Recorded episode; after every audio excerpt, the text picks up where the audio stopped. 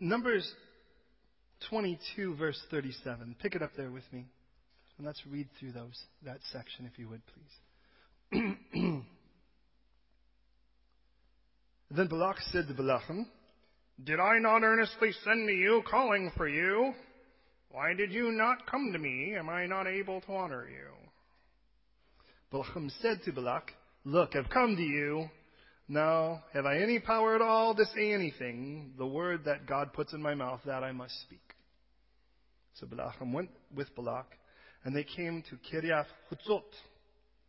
Then Balak offered oxen and sheep, excuse me, and he sent some to Balaam and to the princes who were with him.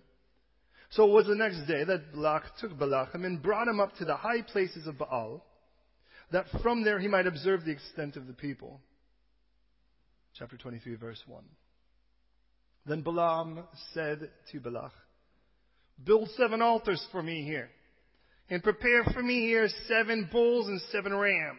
He's kind of a Jersey kind of character. Old New Jersey, actually, I'm sorry. Balak did just as Balaam had spoken, and Balak and Balaam ordered, oh, sorry, offered a bull and a ram on each altar. Then Balaam said to Balak, Stand by your burnt offering, and I will go. Perhaps the Lord will come to meet me, and whatever he shows me, I will tell you. So he went to a desolate height.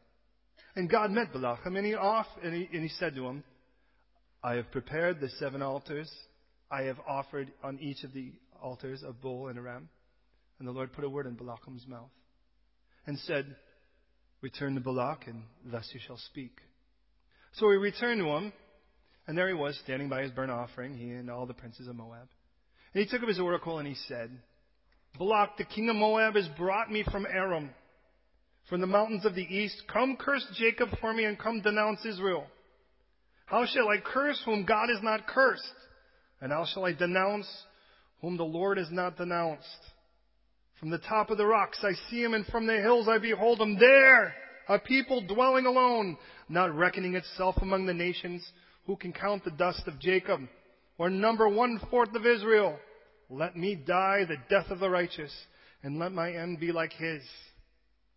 Then Balak said to Balaam, What have you done to me? I took you to curse my enemies, and look, you have blessed them bountifully. So he answered and he said, Must I not take heed to speak what the Lord has put in my mouth? Then Balak said to him, Please come with me to another place from which you may see them, and you shall see only the outer part of them, and shall not see them all. Curse them for me from there. So he brought him to the field of Zophim on the top of Pisgah and built seven altars and offered a bull and a ram on each altar. And he said to Balak, Stand here by your burnt offering while I meet the Lord over there. Then the Lord said to Balaam, and put a word, I'm sorry, the Lord met Balaam and put a word in his mouth and said, Go back to Balaam, and thus you shall speak. So he came to him, and there he was, standing by his burnt offering, and the princes of Moab were with him. And Balak said to him, When has the Lord spoken? Do you really want to ask that question? then he took up his oracle and he said, Rise up, Balak, and hear. Listen to me, son of Zippor. God is not a man that he should lie, nor the son of man that he should relent. Has he said and will he not do, or has he spoken and will he not make it good?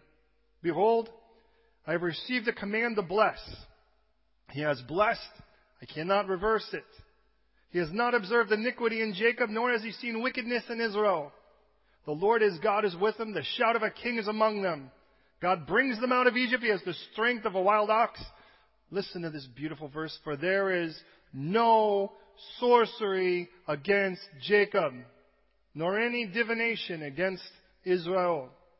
It must, it now must be said of Jacob and of Israel, Oh, what God has done!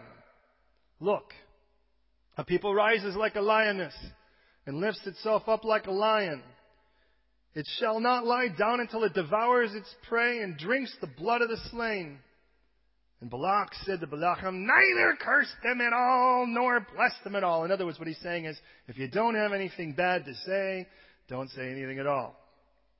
So Balaam answered and he said to Balak, Did I not tell you, saying all that the Lord speaks, that I must do? Then Balak said to Balaam, Please come and I will take you to another place. Perhaps it will please God that you may curse them there for me. For Balak took him, so Balak took him, to the top of Peor, that overlooks the wasteland. And then Balaam said to Balak, Build for me here seven altars and prepare for me here seven bulls and seven rams. Sound familiar? It's getting the routine. And Balak did as Balaam had said and offered a bull and a ram on every altar. And before we go any farther, let's just pray, see this developed, because I don't want to give away the ending. And I want you to be in the story with me. Pray with me, would you please? God, thank you for what you're going to do in this time. More than just give us knowledge or information, more than just tickle our ears with interesting tidbits. We've come to fellowship with you now, to be with you, to understand you better, to understand your call in our life, to understand your love and protection and care for us. Lord, may your word burst open and, and just come alive for each of us today. May we truly get to know you. May we truly understand you. May we truly further surrender. I pray for every struggling person today that today would be the end of their struggles as they see you for who you are. And I thank you for the sweet blessing. The sweet blessing, Lord, of this time. Fill me to overflowing with your Holy Spirit and let this time be time where we are captivated in your word, driven to your feet. And Lord, that we would have so much fun surrendering to you today. If there would be any who have yet to know you, let this be the day of their salvation as we commit this time to you now. Have your way, we pray. So, Lord, redeem every second. In Jesus' name. Amen. I would say today, as I would any, please don't just believe me. Don't just say it must be so because I say it so. Search the scriptures. Let the Bible always be your authority.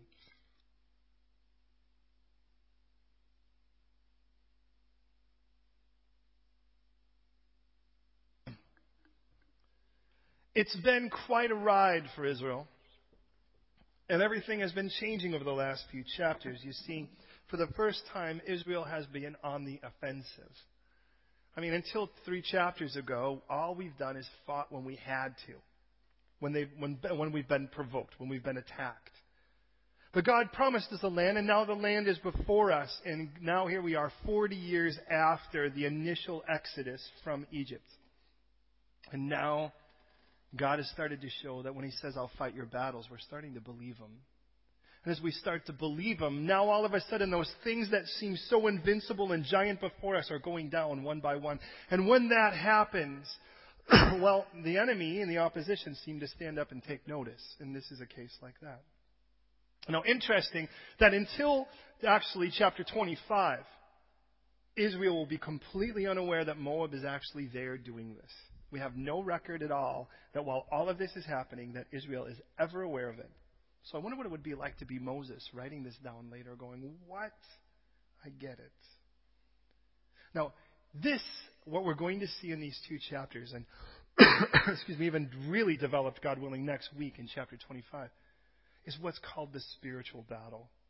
Now, the moment I say that, no doubt some of you, the brain starts flying and the cog starts spinning off of the, off the machine and the Indians jump out of the reservation. I mean, all of a sudden they're like, oh, spiritual warfare, man, I know what that is. And all of a sudden, we, because we, we get so many ideas about it that are so, excuse me, cultural, but not scriptural. And just because it's Christian culture doesn't make it right. As a matter of fact, I've learned often Christian, Christian culture can be very wrong. And it's one of those, well, we do it because we've always thought that way or we always done it this way. And that doesn't work for me. How about you? That's for the lazy. That God, by the way, has a very low reputation to speak, or a very low statement to make of them when he speaks in the book of Revelation. No, hear me. The Moabites now, they're a people that are intimidated. They're on the east side of the Jordan. Israel's been promised the west, west side of the Jordan. And actually, by the time we actually see the full manifestation, we've never seen more than 10%, well, a bit more than that with David, but never really the full promise of Abraham, which would go all the way to the Euphrates, which means Iran, Iraq, all the way down through the northern end of Egypt. All of that's been promised to Abraham. But now when God says, let's start with the sliver west of the Jordan River, they're on the east side looking west. And there are people that are intimidated. And why? Because the bully that beat them up got beat up by Israel. So Moab thinks we're, we're no match for these guys. But what Moab realizes is something we less realize than they do. And that is that this battle is a battle over gods and not just ideals or religions. This is not over cultures. This is not over standards. This is over whose God is the biggest. And so what happens is they go and they hire a guy that lives over 300 miles away. He lives over in Iraq. Let's put that into perspective. We don't have planes or cars or anything like that. Everything gets pulled by an animal if we're going to get there quickly. And we find out that there is a guy in just beyond Luxembourg. That's how far it is in comparison to where we are today. And we go, oh, we need to get past Luxembourg for this guy that we hear that he's really kind of, you know, he's kind of Harry Potter. And if he could wave his little wand and fly through the air and do his little thing and his little dance and spray his little stuff and throw his little frog feet or whatever, maybe just then we'll be okay. And so the guy gets hired. They go with their divination fee, and the, the king has sent them. And he's desperate here because he knows he doesn't stand a chance unless, hear me, he doesn't stand a chance unless somehow the God of these people is away from them. Oh, what the world and enemy know that we don't. And so they go to hire the guy, and as they go to hire the guy, needless to say, there's some problems. Well, at first, the guy really can't go unless God says go, and, he, and God says you can't go. Now understand, in the beginning, and those of you who were here last week, you know this, that the, the issue was that there was a mission and a payment. The mission was curse the people. The payment was a diviner's fee. And God said no to the mission. So when the people leave and come back with a bigger fee, do you think God's going to change his mind? See, the mission never changed. Do you ever think you're really going to please God to curse anyone, nonetheless his people? There are websites today to curse God's people. We've been in church services where papers have been slipped under the door to curse us. And when we talk about this spiritual battle, you need to see how safe you are in the arms of God. Because if you don't, somehow you'll think the job is yours to fight. And can I just say that is, with all due respect, as stupid as you can be. You are in the arms of the Almighty God who loves you perfectly, and you're going to go fight the battle when He wants to? Either that's insanity, pride, or more than likely a recipe of both. We'll find out by next week that the truest spiritual battle is staying, staying in His arms staying in his lap, staying where we belong in him. That's the greatest battle. Leering away from that is what the enemy seeks to do now. Well, first he's going to try with an first on offense. Now understand, Balaam says, he goes back and says, look, at, God won't let me go. Which tells you already that his heart is duplicative. It's divided. There is a part of his mind that knows what God wants, but there's a part of his heart that really wants what's wrong. So when he does that, just like you, we'll tell people the problem is God, not us, or the mission. God won't let me go. So they go back and just say, Balaam is being stubborn. Well, they're like, offer him more money. So they come back with a bigger fee with guys that are more noble and more of them, and a big retinue then shows up at the door. And he says, Well, let me go check one more time, just in case God changes his mind. And God looks and he goes, Look it. I'm not changing my mind about the mission, but if you really want to go, I will put a word in your mouth, but you better only say what I have to say. All right? But listen, you cannot go unless they come back here again and call to you one more time. But they don't. You see, when a heart is stubborn for the things that are wrong and desperate for the things that are wrong, even if the mind knows what's right, it will look for a way to sort of trim and bend and twist a no into a maybe. We have children, we know how this works. And they stare at your face when you say no to figure out what kind of no it is. Is that a definitive no? Is that a, if I push hard enough? No. If I whine hard enough? If I smile hard enough? How can I turn this no into a maybe? So when God says only under these stipulations, he doesn't listen to any of the stipulations. What he hears is there's a go in there, and off he goes. Chasing after the prince that God said, don't come unless they come for you one more time. And as he goes, what we've learned, of course, is his donkey has better spiritual insight than he does. He's kicking him, smacking him, beating him around. And then when the donkey says, Why are you hitting me? Don't you find this strange behavior that I'm acting like this? The fact that it starts donking, donking, the fact that it starts speaking should be the strange enough behavior in itself. But oh no, he's so twisted by this whole thing and so drunk on this desire that he's yelling and arguing with a donkey he's talking to him. And until this century, really, that is a very, very strange thing. Now we expect it to get up and make waffles for us. Donkey! And it was in an open field, and then it was in a narrowing area, and then it was in a place where there was no place to turn. Do you hear that progress or digress? Because that's what will happen when your heart's bent on your own destruction. It starts where it seems like your options are wide open, and then things start to narrow. When it gets to the place where the only thing left to do is to throw yourself on your face and at that moment, and he says, If I had a sword, I would kill you to this donkey. And the donkey could have said, Well, well, why don't you take the angels? And there is Ninja Angel, right? His sword is drawn, ready to hack Balacham into pieces. And Balaam's like, Oh, okay. And down on his face he goes. Which means that that angel had been there and waited for them to finish their argument before he revealed himself. And now I wonder in your mind or my mind at a moment like that when you realize how close you were to being torn into pieces. Doesn't that etch somewhere into your heart? That moment when the car is just hanging over the cliff. And there's a part of you that when you close your eyes, you could still feel that rocking. And you know if you had leaned the wrong way, down you would have gone to your doom. Hear me, beloved. Unfortunately, some of those tattoos fade. And here, for the beginning of this, he will be, and in these two chapters, to some degree, he will be driven with that thought that over his shoulder at any time, there's a sword that could have cut him in half. You know, it's really sad. His heart will win out, and he will give horrible counsel, but he can't give it in prophecy. And you know how this guy will die? By the sword. It won't be the angels, it will be Israel's. Which tells you that if you really want to run to your destruction, you can. God will make it difficult, God will make it rough. But sooner or later, if you want to run there, you'll run there. But that is not what God wants. And you're like, you know, how many times do you hear the person saying, "Oh, I know he's not right, and I know God kind of says this, but but this is kind of," and I'm bending and twisting. And you're like, "No, you know what the scripture says," and you're like, "Yeah, I don't even, I can't even think about that scripture because that clearly just denies what I want to do."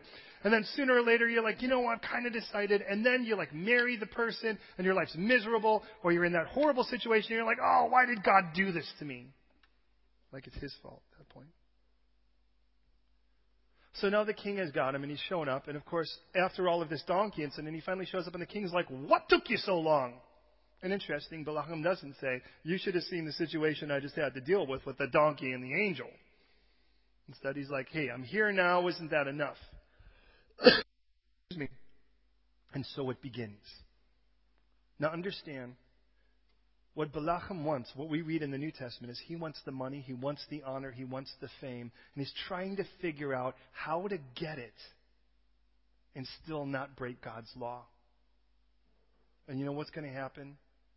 When you start on the road to compromise, beloved, you will soon discover, sooner or later, that they don't reconcile.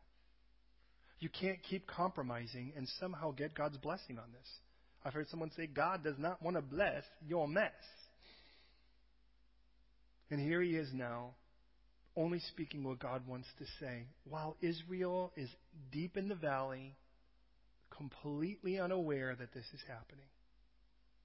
Chapter 30, sorry, 23.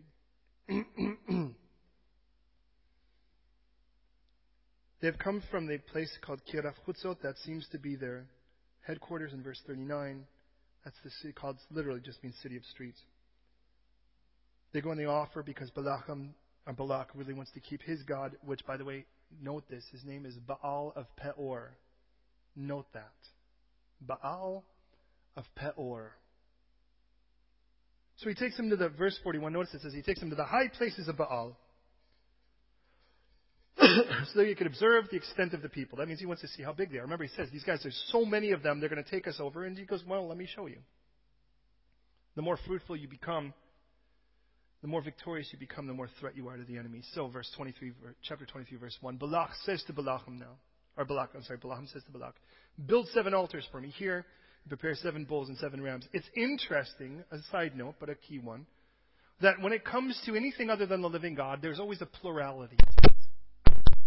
Now, God will speak, by the way, when He speaks to Job in chapter 42, verse 8, and He's speaking to a guy named Eliphaz. By the way, he's in essence, he's one of Job's friends, if you want to call him that. He's a Temanite, who God, by the way, says, Your counsel's been terrible. Now offer me these seven offerings. And they're very similar, but the difference is one altar. And understand, when it comes to the rest of the world, there could be a plurality of altars, and that's okay because there's no shortage of counterfeits. So when someone says, well, we'll happily include Christianity into our group, why are you so close minded? Because God knows there is only one way, and Jesus has made that clear. He says he is the way, the truth, the life, and nobody comes to the Father except through him. That is pretty simple. And you'd say, well, why would God be so simple? So that the simple could find him. So that the simple could be saved. But here, there's several altars. It's interesting because Jesus had taught us in Matthew 7:13. Now, wide is the gate that leads to destruction, by the way. It tells us in 1 Timothy 4:1 that in the latter days that even those that call themselves Christians will depart from the faith, giving heed to deceiving spirits and doctrines, plural of demons. Strange doctrines is what it's called in Hebrews 13:9. It's doctrines, altars, religions. But when Paul speaks to Timothy in 1 Timothy 4:16, he says, "Take heed to yourself and to your doctrine," singular. In Ephesians 4:4, it tells us there is one God, one body, one spirit, and so you were called to one hope of your calling. One Lord, one faith, one baptism, one God and Father of all, who's above all, through all, and in you all. I love the fact that God makes it simple. And it would be surprising to me if the world wouldn't say, isn't that close-minded? Aren't you thankful your doctor's close-minded? If you've gone to your GP because you have a problem and he knows that there's a specific drug that will cure your problem, it's an antibacterial, uh, antibiotic or whatever, and he goes, yeah, you know, that seems a little close-minded. I think I should be able to smack you in the head with a five iron from my golf clubs. I think that will cure you. I, I just, why be so close-minded? Why not just rub your head with peanut butter, send you out through a field of bees? I think that will cure you. And perhaps it will for Bjorn, but for the rest of us who's investing in a bee farm, in case you're wondering. Isn't one cure enough? How proud can we be to say, I'm sorry, I don't like this cure. It's not enough for me. I want options. If you were dying and humbled by it, you will gladly take whatever's before you. Balak did just as Balaam had spoken. He offered a bull and a ram on each of the altars. Balaam said to Balak, stand by the burnt offering and I will go. Notice in verse 3 it says, perhaps the Lord will meet me. It starts with a perhaps, by the way. And so it says when he, know, remember, he's taking him to the desolate heights of this Baal. He has a few particular locations and this is one of them. What's so interesting about it is in verse 3 it says it was a desolate height. The word there is the word shafi. Can you say shafi? Shafi means barrenness. And I find it interesting that this high place of Baal, that would mean that he oversees a territory that's supposed to be his, is barren. Don't you find that interesting? That this other God that people are looking for power, might, and fruitfulness has left below him just a land of barrenness. And that's where he is. And that's where God meets. And God will meet you at that barrenness, by the way. But he doesn't want you to stay there. So as he does in this obedience, he says, all right, I've prepared the seven altars. I've, I've offered a bull and a ram on each of them. Then the Lord put a word in his mouth, which we'll find, by the way, again and again. Verse 5, 16, 24, 2. The Lord will put a, well actually in the first two, and then 24 2, and then beyond, by the way, the Holy Spirit will come upon him. It'll be so much more than just putting a word in his mouth, but that's how it starts. When he uses divination or sorcery, God sticks a word in his mouth. When he stops doing sorcery, the Holy Spirit will come upon him. Keynote. So we return from there. The king was standing there with his princes, and he gives the first of his four major prophecies. Look at it with me. Verse 7. He took up the oracle and he said, Balak the king of Moab has brought me from Aram, the mountains of the east, saying, Come curse Jacob for me and denounce Israel. Denounce is a fun word. Can you say Za'am? Can you do it like this? Za'am. Come on, give it to me. Give me, give me some I'll tell you what it means. It'll make sense. Za'am. Beautiful. It means to foam at the mouth. How's that? Now try it one more time. Damn! That's the word that's here. And he's like, look at, this king has hired me to curse these people. This king has hired me to foam at the mouth at them. That's what he's saying. But how can I curse whom God has not cursed? Did you get that? How can I foam at the mouth whom the Lord has not foamed at the mouth? How can I denounce whom the Lord hasn't denounced?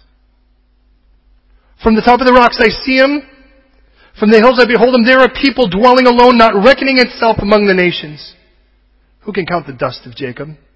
Or number one fourth of Israel. Let me die the death of the righteous and let my end be like his. Of course, isn't this just common? It seems like God is peeling away eternity for him to see a bit of it, and he asks, oh, that I could die the death of the righteous. And of course, you kind of get the idea. How do you death, die the death of the righteous if you don't live the life of one? How we want to live like hell but be blessed in heaven. And the church is guilty of it too, I'll be honest. The church is somehow taught in mass that the world is for fun but Jesus is for heaven. Can I just tell you, that's a flat out lie. Jesus is so much more than heaven. Jesus says, I came that they may have life and life more abundant. He didn't say later, he said now. The reason I don't go out and put my thing on whatever that thing is that goes in the club and goes on the things and the other things, the other things. It's because I don't need to. I'd rather be sober because I don't want to miss a moment of this. I don't need to run a chase after women. I don't have to run and try to blow my mind out. I don't even want to run and get millions of stuff. Because I'm satisfied in Christ. And that didn't just take place the moment I die. It took place when I died at the cross, when I gave my life to Jesus. Because He came and He made His home inside of me. And if you think for a moment that what the world has to offer you is really great, and then maybe on your deathbed you'll get the blessing of the righteous, can I just say, well then go out there and find out for yourself. But the door will be open for you to come home when you really want to come home. The first of the blessings, in the simplest sense, is privilege. The first prophecy is one to say, look how privileged these people are. You know why they're privileged? Because God is among them. That's why. They're dwelling alone. Notice what he says. They dwell alone, which means they're not under subjugation. They don't have to reckon themselves. That means they're not forced in a league with other people. Like, by the way, the king of Moab is with this guy. They're uncountable like dust, which God promised Abraham, by the way, back in Genesis 13, 16. He says, if you could count the dust, well, then you might as well be able to count these people and even their end. Now, do you even realize how this relates to you, Christian? Do you realize how privileged you are? Do you realize the fruitfulness God has intended for you? Do you realize the blessing that God says, listen, you dwell alone. Now this doesn't mean you're all alone, sitting on your place, oh, I'm so alone. The idea is actually that I don't have to have somebody. That's what it means. The idea of dwelling alone here is not that, oh, these poor miserable loners.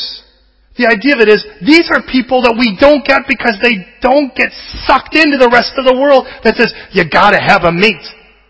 You got him in Jesus. And if he can't be everything, everything you're looking for beyond that point will never satisfy. You know why? Because that hole isn't, was too big for any human being to fill. And every relationship we get into, it'll either be in a state of need or a state of overflow. Decide for yourself how you want to do this. But if you come in in a state of need, you will constantly be sucking off of everybody around you. The problem is they'll do the same. So it's a bunch of empty glasses trying to suck out of a bunch of empty glasses to be full. It doesn't work, does it? Because look at these people. They dwell alone. They're so unique. They don't have to put forced in the league. I don't have to get the world to reinforce something. I don't have to get the government's funding. I don't have to get the applause of a lost world. Because God has intended greater deeds than these that last forever. And by the time that he's done with this first prophecy, he looks and he goes, Whoa, man, if you could see the end of these people. Not the end of them as a nation, the end of them as individuals on earth. He goes, that's what I want. That's where it really is. You understand, the devil gives you the big part up front and then makes you make payments for the rest of your life. God gives you the appetizer now. I am still feasting on heaven's appetizer. And if, if heaven's anything like this, and it is, I can't wait for the buffet. Do you realize the privilege you have in Christ, beloved? Because if you don't, you'll actually do the opposite of this. You'll be chasing after leagues that you don't belong in. You'll be busy trying to find somebody to complete you when God did. And you know what will happen as a result of that? There won't be the dust. You won't be as fruitful. You won't be affecting the world. Hey, the next time you blow on something and dust flies out, be reminded God wants to make you fruitful. Now, needless to say, the enemy is not going to be happy with such a promise. But God wants you fruitful and that your fruit would remain. God wants you fruitful. But Jesus says, you know how you have to be fruitful? You gotta cling to me. That's what he says. Verse 11, Balak says to Balaam, what have you done? I took you to curse my enemies. This is, this mission isn't working out. You've blessed them bountifully. Balaam says, hey, did I not tell you that only what the Lord put in my mouth is what I'll speak? After each time he blesses, he's going to tell him this back in 2238, 2312, 23, uh, 26, 24, 12, and 13. He's always going to say, I have to. And I was like, uh, you don't understand. If I say something wrong, you should see Ninja Angel waiting for me. So the Balak says, well then why don't you come to another place with me? Why would he take him to another place? Because somewhere down the line, he is hoping that his God is stronger somewhere else. Do you get it? People are always trying to find a place. Listen, Christian, because you buy into it too if you're not careful. You walk through Camden and you're like, I can feel the oppression. We can't go to that place. That's where the Satanists hang out. You don't understand. That movie's evil. Now, I'm not telling you go see the movie. What I'm telling you is, there is no place where God is impotent. There is no place where God's shivering and shaking and afraid. And like, I can feel the oppression. Well, then why don't you just bust out of it? Do you think that the, the gates of hell are stronger than some place on earth right now? And he told us that the gates of hell would not prevail. Hey, you're not in hell. So why would he tell us that the gates of hell would not prevail? So you could go in and say, who's coming out with me? That's why. I mean, oh, I don't know, that place is closed.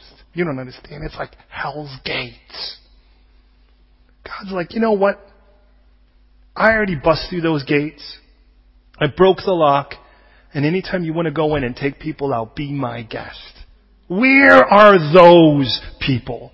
Because interestingly enough, the guys that are really into quote unquote spiritual warfare are so busy trying to fight a demon somewhere, whatever that means, that they're actually not out there going to the gates of hell where they belong and going, oh, that's the prostitutes. Nobody goes near those. Oh, that's the homosexual community. Nobody goes near that. Oh, that's the drug community. Nobody goes near that. Hey, let me tell you what. We all belong in hell and God took us out. Shouldn't we see how strong God's hand is already? I mean, seriously. And this king goes, all right, well, let's get you to another place. Maybe we could get you to someplace spookier. Maybe we could get you to Soho. Maybe we can get you to Hackney. Maybe we could get you to Brixton. Maybe we could get you someplace where clearly darkness reigns. You know what? Darkness is only going to reign where light isn't.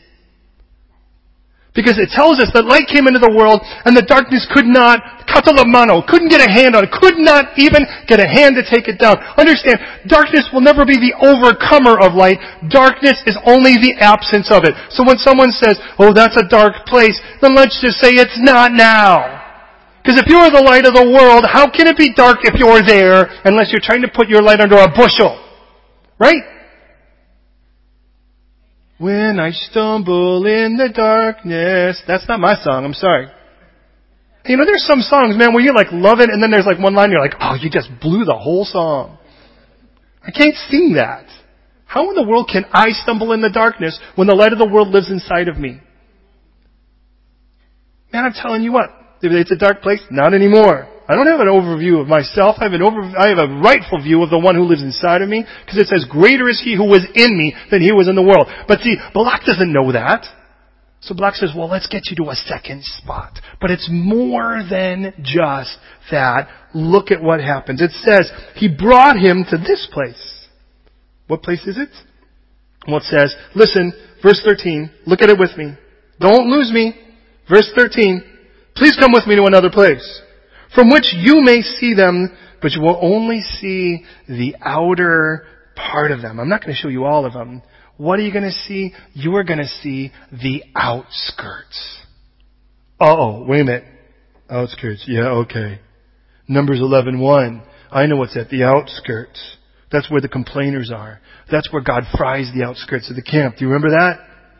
That's the ashes and leprous Miriam just outside of it, and that stick collecting guy on the Sabbath, which for which they had to stone him. It's like you know the outside. That's the compromise. That's the well. Are they really saved? well, praise God, it's not for us to know. But you know, they're kind of in the camp still, but they're not in the center of the camp. And remember, the center of the camp is where God's tabernacle is. That's where God's tent is. And let's go with the farthest from God's tent, but still in the camp. Surely they're curseable, aren't they? That person's still struggling with pornography. That guy's still dealing with an addiction. That girl's still desperate for a lover, but she can't seem to make Christ it yet. But she's gonna. She's just not there yet. Person's not getting over their thing. And they're sort of one foot out of the camp and one foot into the camp. Surely they're curseable, aren't they? Surely. So we brought him to the field of Zophim, verse 14. Do you see that? Zophim, by the way, means a place of watchers. To the top of Pisgah. And that's where he builds these altars. Why is that such a big deal? Let me tell you why it's such a big deal. Because don't you remember that's where Israel was before they went into the valley? They'd gotten victory, victory, victory, and then after those victories, God brought them to the place called Pisgah, which was in essence the place that overlooked the barrenness, which they now have overtaken. So Israel has gone into that place. Here's the interesting thing, and don't miss this, because this is so profound to me. The place that was the hill of your previous victories is a place where the enemy is trying to build an altar to curse you. So your previous victory is not where you live anymore. And he's called us to move forward. And if the best you have is yesterday's victory, well then you're actually in a dangerous place. God intended for us to be a Christian walk, not a Christian laydown or a Christian house, a Christian monument, because that turns into a Christian memorial. What God turned, intended is for this to be a movement, and for it to be a movement, we gotta move forward. Hey, praise God for those victories He's wrought in our lives in the past. And I can look back and say, thank you. Now I'm gonna look ahead in confidence, but I am not gonna live there because the enemy's trying to build a camp there. And so there he is. That's where, and you're overlooking the outskirts, the, by far the most questionable within the camp. And he takes them to Pisgah. It's what's interesting is Moses doesn't know it, but he's going to be up at that place, and that's where he's going to see the promised land but not get in. Hmm. Now, with that said, he says, Now, stand there while I meet the Lord. Notice there's no perhaps this time. I'm confident I'm going to meet the Lord this time. And so he goes and he gives his second prophecy, starting in verse 18. He took up the oracle and he said, Rise up, Balak, and hear. Listen to me, O son of Zippor. Hey, you're just a man. That's the idea, son of Zippor. God is not a man that he should lie, nor the son of man that he should rely. In other words, God's not wishy-washy here. When God makes up his mind, he knows what he's doing. Has, and I love this. Has he said and will he not do it?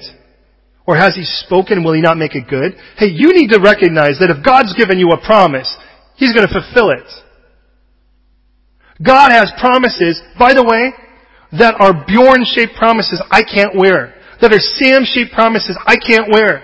that are Joe-shaped promises I can't wear. They don't fit me.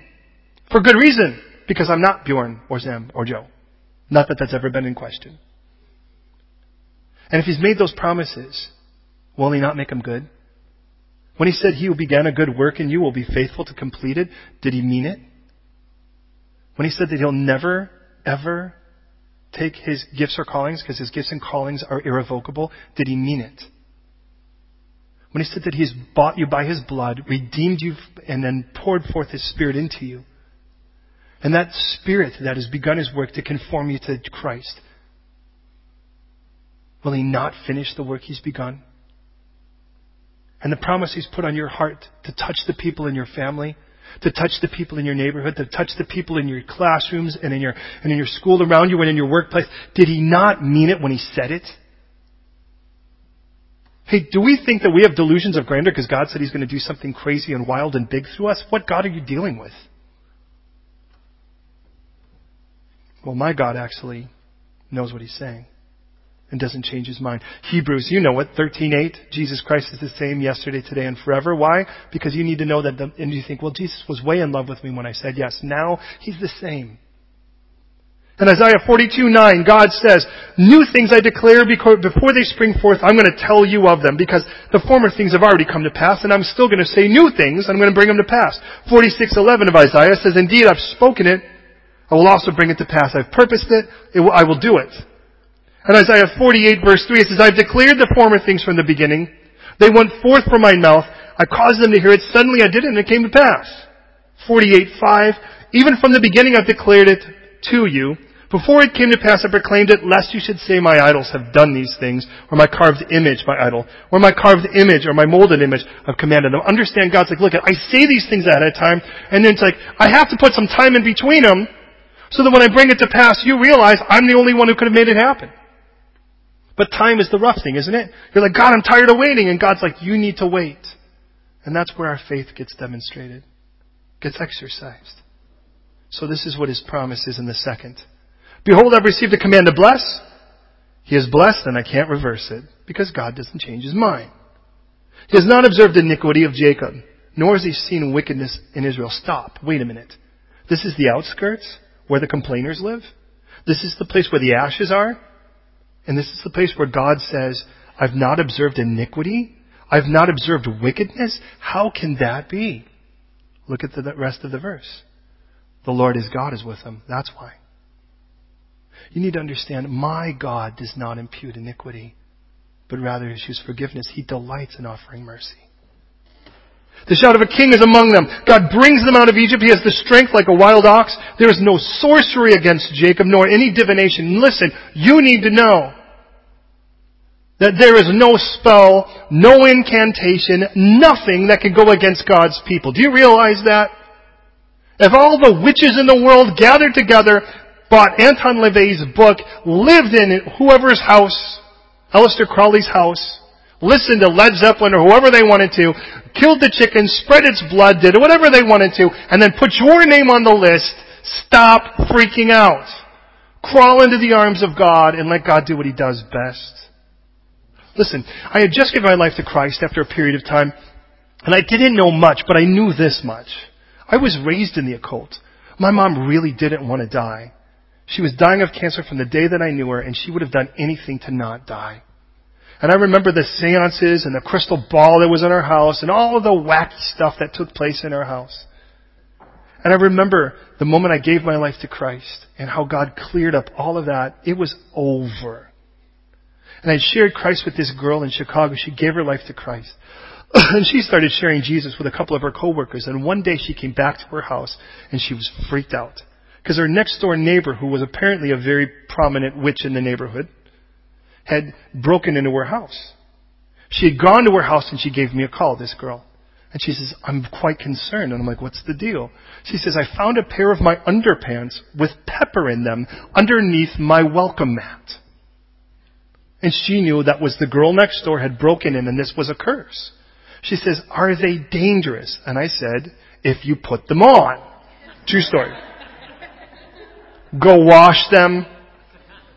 They're your underwear. Do what you need to do with them. Here's the point. Is that no matter how much you spin around and hoofwallawama and alakazamawala or whatever and open your book and all of this stuff, and the, the, Hollywood loves to make a big deal out of that. If you watch the real Exorcist movie, the one biblically, she could get up, spin around, turn green, and, and all that stuff. I go saying is in the name of Jesus Christ, you're out of here. Movie's over. Everybody doesn't even they haven't even gotten into their popcorn yet. They're asking for their money back. They're like, was this the trailer? They're like, it's no, it's just biblical. You're like, oh, but what if we, what if I don't have holy water? Or what if I don't have the, you know, I, I can't chant in Latin? Do you really think that Satan's intimidated by Latin? Oh no, a dead language. Stop. My God created him. An unknown angel, an unnamed angel is going to pick him by the neck and throw him into a bottomless pit for a thousand years. He doesn't have a name. It isn't like his name is like Hans. Or something like Buff. My name is Bucky the, you know, what, I mean, it's like he's just, he's just angel. God knows what he's doing, beloved. It was the first promise, by the way, was of, was of, in essence, of privilege. The second one is of power. Look at this. Look at what he says. The people rise like a lioness, lifts himself up like a lion, devours its prey, drinks the blood of the slain. These guys are invincible as long as they're in the camp of the Lord. Even the French, as long as they stay in the camp, yes. Isaiah 54:17 says, "No weapon formed against you shall prosper." But stop.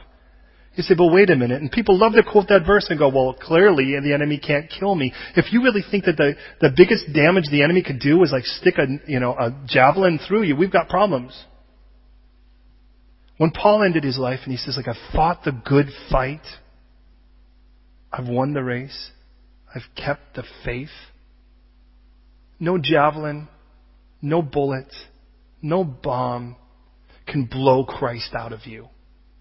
You aware of that?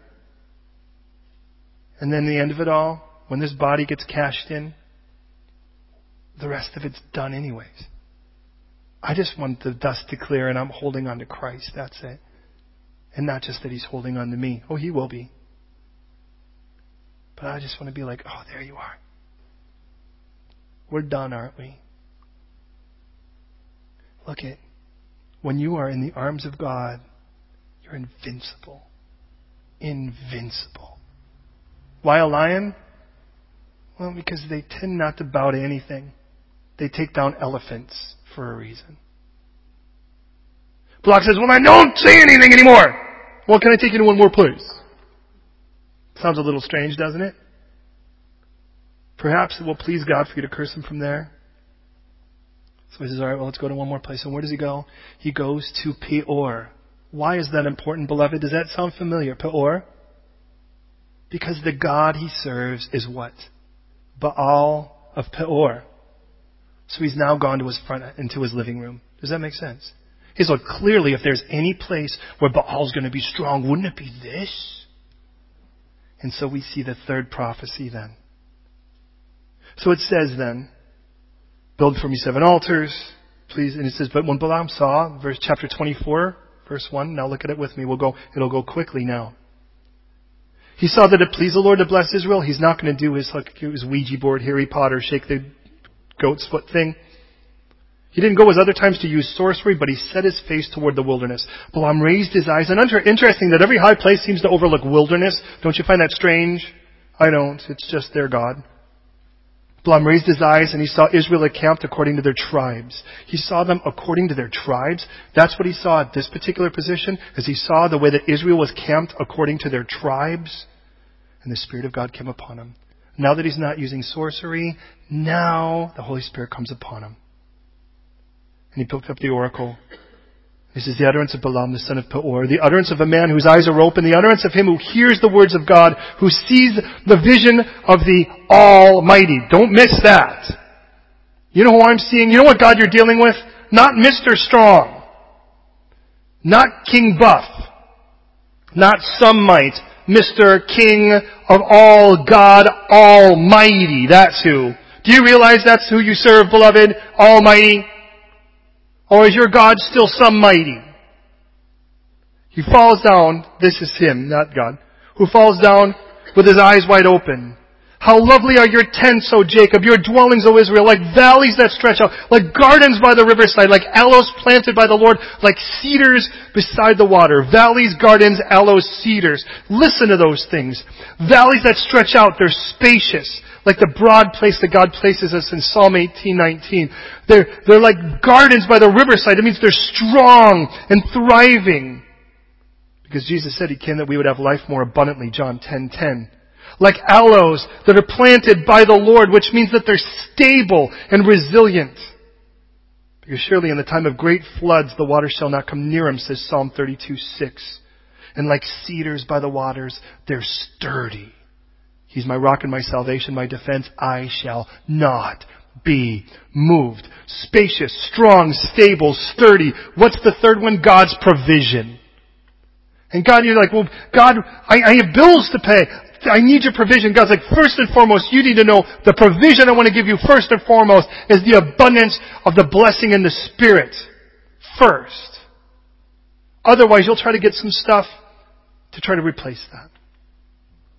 But what's interesting is this is the place where he sees the tents Lauren, would you put up that particular thing? Remember how we looked, and, and this, those are the chapters you read by fast, where it's like, oh, there's this many people, and there's this many, and there's this many people, and there's that many. This is what they're like when they're, remember back in chapters 2 and 3, this is what he saw. Because this is what the numbers are, people, notice, by their tribes. And this guy looks, and he sees this. And he says, I see God's provision. This is where we become strong. This is where we become stable. This is where we become thriving. This is where we become sturdy. This is where God puts us in a spacious world because this is what makes the difference. God in the middle of the cross. And at this point, King Balak blows a fuse. He pops a gasket and he says, I called you to curse my enemies. Look, you've bountifully blessed them these three times. Verse 11, now therefore flee to your place. I said, listen to this verse. We're almost done. Stick with me. We're almost done. Flee to your place. I said I would greatly honor you, but in fact, listen to this. The Lord has kept you back from honor. And all of a sudden, a new tattoo is going on that ninja angel tattoo on his fear of his heart. Because greater than the fear of your own destruction often can be the desperation to not be rejected. You know what he just said? Echoing now in his head is, you know, you could have been something special. You could have been something important. You could have been something great. But God kept you from it. By the time we're done, we'll realize, not today, but by next week, we'll realize this wins. As much as in his head he knows there's an angel with a sword drawn, but in his heart he does not want to be rejected. And he wants to be important and he doesn't want to be a failure. Am I talking to anyone out there? Is there anyone who can hear that in their heart? Because you know the enemy's going to say the same thing to you. Oh, you could be something special. All you have to do is get away from the obstacle and that's God. Verse 12. Balak said, Balaam said to Balak, Did I not also speak to your messengers? Not just to you, you're clearly not listening, but I did not even tell your messengers whom you sent to me, saying, If Balak were to give me his house full of silver and gold, I could not go beyond the word of the Lord, to do good or bad by my own will, of my own will. What the Lord says I must speak. Now indeed, I'm going to my people, come I will advise you what the people will do to your people in the latter days. In other words, he goes, You hired me, I've given you what I, what all I could do, but this one's for free. And he ends it with this last prophecy. Listen, God has promised them privilege. He has promised. People say, "Do you really think you're better than me?" No, I, I do. I'm, if you don't know Jesus, I don't think I'm better than you, but I do think I'm better off. And I have enough cheek to tell you, you could be with me. But don't for a moment try to pretend your world's as good as mine. I know better. If you don't know Jesus, I know your world. I've been there. It is not the same. And no matter what other quote unquote God or idol or thing you worship or seek, it will not satisfy. I've gotten them all. I can tell you, It does not satisfy. And you have, if, if you beloved, if beloved, if you know Jesus, you should know the privilege and the power and the provision that are unique to our God. Finally, as he's looking at that camp, he took up this oracle and he says to conclude, the utterance of Balaam the son of Beor, and the utterance of the man whose eyes are open, the utterance of him who hears the words of God, who has the knowledge of the Most High, who sees the vision of the Almighty, who falls down with eyes wide open. Sound familiar? And then he says this, I see him, but not now. I behold him, but not near. Who is this him? A star that shall come out of Jacob, a scepter that shall rise out of Israel, and batter the brow of Moab. Does you know what that means? If you've ever fought, getting punched in the eye is going to leave a permanent mark. Getting smacked in the brow will take you down. It's not like he's going to slap the wrist or he's going to smack the cheek. He's going to take down Moab. Who is he talking to? The king of Moab, I remind you. Not now, not yet, but he will. And destroy the sons of tumult. Edom shall be a possession. Seir, his enemy, shall be a possession, while Israel does valiantly. The word for valiant is the word chayil, and it literally means to abound with life. Out of Jacob one shall have dominion and destroy the remains of the city. And then he turns to the other enemies of Israel. He looked at Amalek. He took up the oracle and said, Amalek was the first among nations, but he'll be the last until he perishes. Then he looked at the Kenites. Who are the Kenites? Interestingly enough, Judges 1.16 tells us they are the children of Moses' father-in-law. I remind you, do you remember what Mo- Moses' father-in-law was the, was the priest of? The Midianites. That's the people that are here. It says this. Firm is your dwelling place right now. Your nest is set on the rock, like En Gedi. Nevertheless, Kain shall be burned. How long until Ashur, which is Assyria, carries it captive? Then he took up this oracle and he said, Alas! Who shall live when God does this? Ships shall come off the coast of Cyprus. And he shall afflict Ashur, that's Assyria, and afflict Eber. He shall afflict Amalek until he perishes. So Balaam arose and departed, rose and departed and returned to his place. Balaam also went his way. Four prophecies but once the cross happened, everything changed. And you know what it took for him to see the cross? That was when the Spirit of God came upon him. And you know what happened when the Spirit of God came upon him? Look at what he saw. He saw the cross, and at the cross, everything gets laid down and everything gets changed. You understand that what's been the same in every one of these is you know why they have privilege? Because he's in their camp. Do you know why they have power? Because I see him among them. Do you know why there's provision? Because God is in their tents. Do you know why we see this because the last of those four, God's presence. That's what it is. I see him not now. I see him not near. A star, one that'll have dominion and victory. Beloved, please hear me. Out there is not, is a dark world when you're not there, but it's not dark when you are if you know Jesus. And He's promised you that. You have the most privileged life there is. And whether nobody gives you anything here, the time of day, you have eternity for which Balaam said, Oh, if I could die like they die. Do you even know that? Understand the difference between our religion, if you want to call it that, and everything else is that my God wants to be with me. He died to be with me.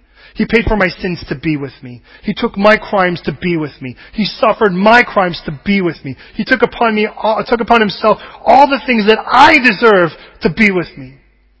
And he died on a cross to be with me. And he rose again to be with me. And I don't want God at a part of my camp. I want God in the center. We sang it. And when God is in the center of my camp, even every bit of this is uncrossable no matter what the enemy wants to do. And listen, we gotta stop giving him press. It's amazing how much, hey look, let the world promote him. That's what they do. We need to stop. Oh, the devil was on my bed and he was wailing on my head. And it was, oh, I just, oh, just the bed. I don't know if I'm gonna make it. I spilled something on my shirt because it was spiritual warfare, and then I walked out, and then I missed the train because it was spiritual warfare, and then, you know what, and then they upped the price on my oyster, and that's spiritual warfare. Can I just say what the Lord really wants is you clinging to Him and then watch the victory. And what's amazing is you could have missed a train because there's going to be somebody, and how many times has this happened? You sit on a new train and then somebody's crying next to you when you share Christ with them and God's like, do you really think that was Satan who did that? Please understand this. That my God wants us in this camp, deep into the camp for a reason, and that is because of Him. This is all just the product of it. But they hired a guy, and here's the greatest part, listen, you have no idea how much is happening up in some rim somewhere you can't see. And the reason is because God doesn't want you to see it. Because if you cling to Him, there's nothing that can be done. Could you imagine what happened if you saw that? Oh no, we better send another pastor up there to fight it. Stop. Cling to Jesus in the center of the camp and watch what happens. As we go to prayer, today, here in this room, what are you battling? What's the fight? Can you lay it before Him? Can you let Him take it today? Can you let Him claim victory over it like He properly does? Can you surrender it to Him today? Can you cling to Him and say, God, it's bigger than me? And God's like, exactly, so you're going to have to cling to me through this? Have you ever been on one of those rides where you just, all you could do is hold on to those things because you know it's turning and spinning and all that? And as much as you think it may be constricting, the moment you start hanging upside down, you like it. Because you know at that moment that means you're being held in place. You're like, I don't like this. I feel like this is kind of constricting. And then you're like, oh, I'm glad it's there. And there are times where the Lord's just pulling you in and that thing sticks on you, and you're like, all right, Lord, I don't know what ride I'm in for, but I do know this much. You'll hold me secure because I belong to you. Do you belong to Jesus? Are you His today? The Bible says we all start out, none of us start out as His. We all start out spiritually stillborn, and that's why Christ died on the cross. So that your sins and my sins could be paid for. And as they're paid for, you can stand before God and Jesus says, Can we swap, please? I've already taken your punishment, so you don't have to. Can I actually be the Lord of your life and let you take my forgiveness, my purity? Because I've already taken your filth. And the moment you surrender to Him, do you realize the Lord's like, welcome to the camp, beloved. Welcome to the family, beloved. And you're like, there are battles to be fought. Like, the Lord's like, yes. And I'll fight them. And you're like, yeah, but I'm tired of waiting. God says, yeah, well then your battle's a battle of staying put in faith. My battle's to fight it when it's the right moment. And today, if you haven't accepted the gift of Jesus Christ, I'm going to give you that choice. If you have accepted Him, today is the day to celebrate that we are free in His camp. Will you pray with me, please? Lord, thank you. thank you for the beauty of this word. Thank you, Lord, that no matter how much this king has tried to stop, tried to curse, tried to lay down and nail these people, and they're, they're human. They're faulty. They have all kinds of mistakes and their heart is still so messed up. And yet, Lord, you're bigger. And because you're in our midst, Lord, you continue to make us new creations. It says, whoever is in Christ is a new creation. And Lord, I just pray today for every one of us here in this room that today, Lord, you put things in proper proportion. I know, Lord, I can take my fist and hold it up to the sun and block out the sun so I can't see it, but it doesn't make my fist bigger than the sun. It just means it's closer in my eyesight and it needs to not be. And Lord, I confess to you, there are times where I can take my own problems and hold them so close that they seem so big until I throw them down at your feet and they are so small. So Lord, for fear of the future, for the struggles of the present, for the battles that have yet to be fought, to the battles that are being fought right now, Lord, show us the challenge to remain. And Lord, show us that in you we have all the privilege. In you, Lord, we have all of the power. In you we have all of the provision because it's all about your presence. Thank you, Jesus, that you want to be with us. May we walk out of here unfearful of the darkness. May we walk out of here unintimidated by the enemy, not because of who we are, but rather who we are in you. And may we, Lord, not be intimidated by the girth of this world and the momentum of the things around us, but rather, Lord, as we cling to you, we see victory because you are our victory. And having said that, right now in this room, if you've never accepted the gift of Jesus Christ, the Bible says if we're willing to confess with our mouth that Jesus is Lord and believe in our heart that God raised him from the dead, we'll be saved. Jesus died for your sins just like mine, rose just like for your, for you just like he did for me. And he invites himself now to be the Lord and Savior of your life, but that takes your permission. And if that's you today, I'm going to pray this prayer and I ask you to listen. And at the end, if you agree, I ask you just to give a confident, resounding Amen. And what you're saying is, I agree. That's my prayer now. Let those words be mine. And here it is. God, I come to you a sinner just like everyone else. I'm not perfect. We know that. But you so loved me that you sent Jesus to die on the cross for me so that all my sin could be punished upon him. And he died that the punishment I deserve. And then he rose again just like your scripture promised and invites himself to be the payment, ransom, Savior, and Lord of my life, and I say yes. I say yes to Jesus' his payment for my sin. I say yes to his resurrection and lordship over my life. And I give myself to you and say, Lord, have me now. I want to be part of you. I want to be deep in you, where I belong. May all my satisfaction be found in you. My peace, my love, my joy, my hope, my life be found in you. Take me now, I'm yours. In Jesus' name. And if you agree, I ask you to say, Amen.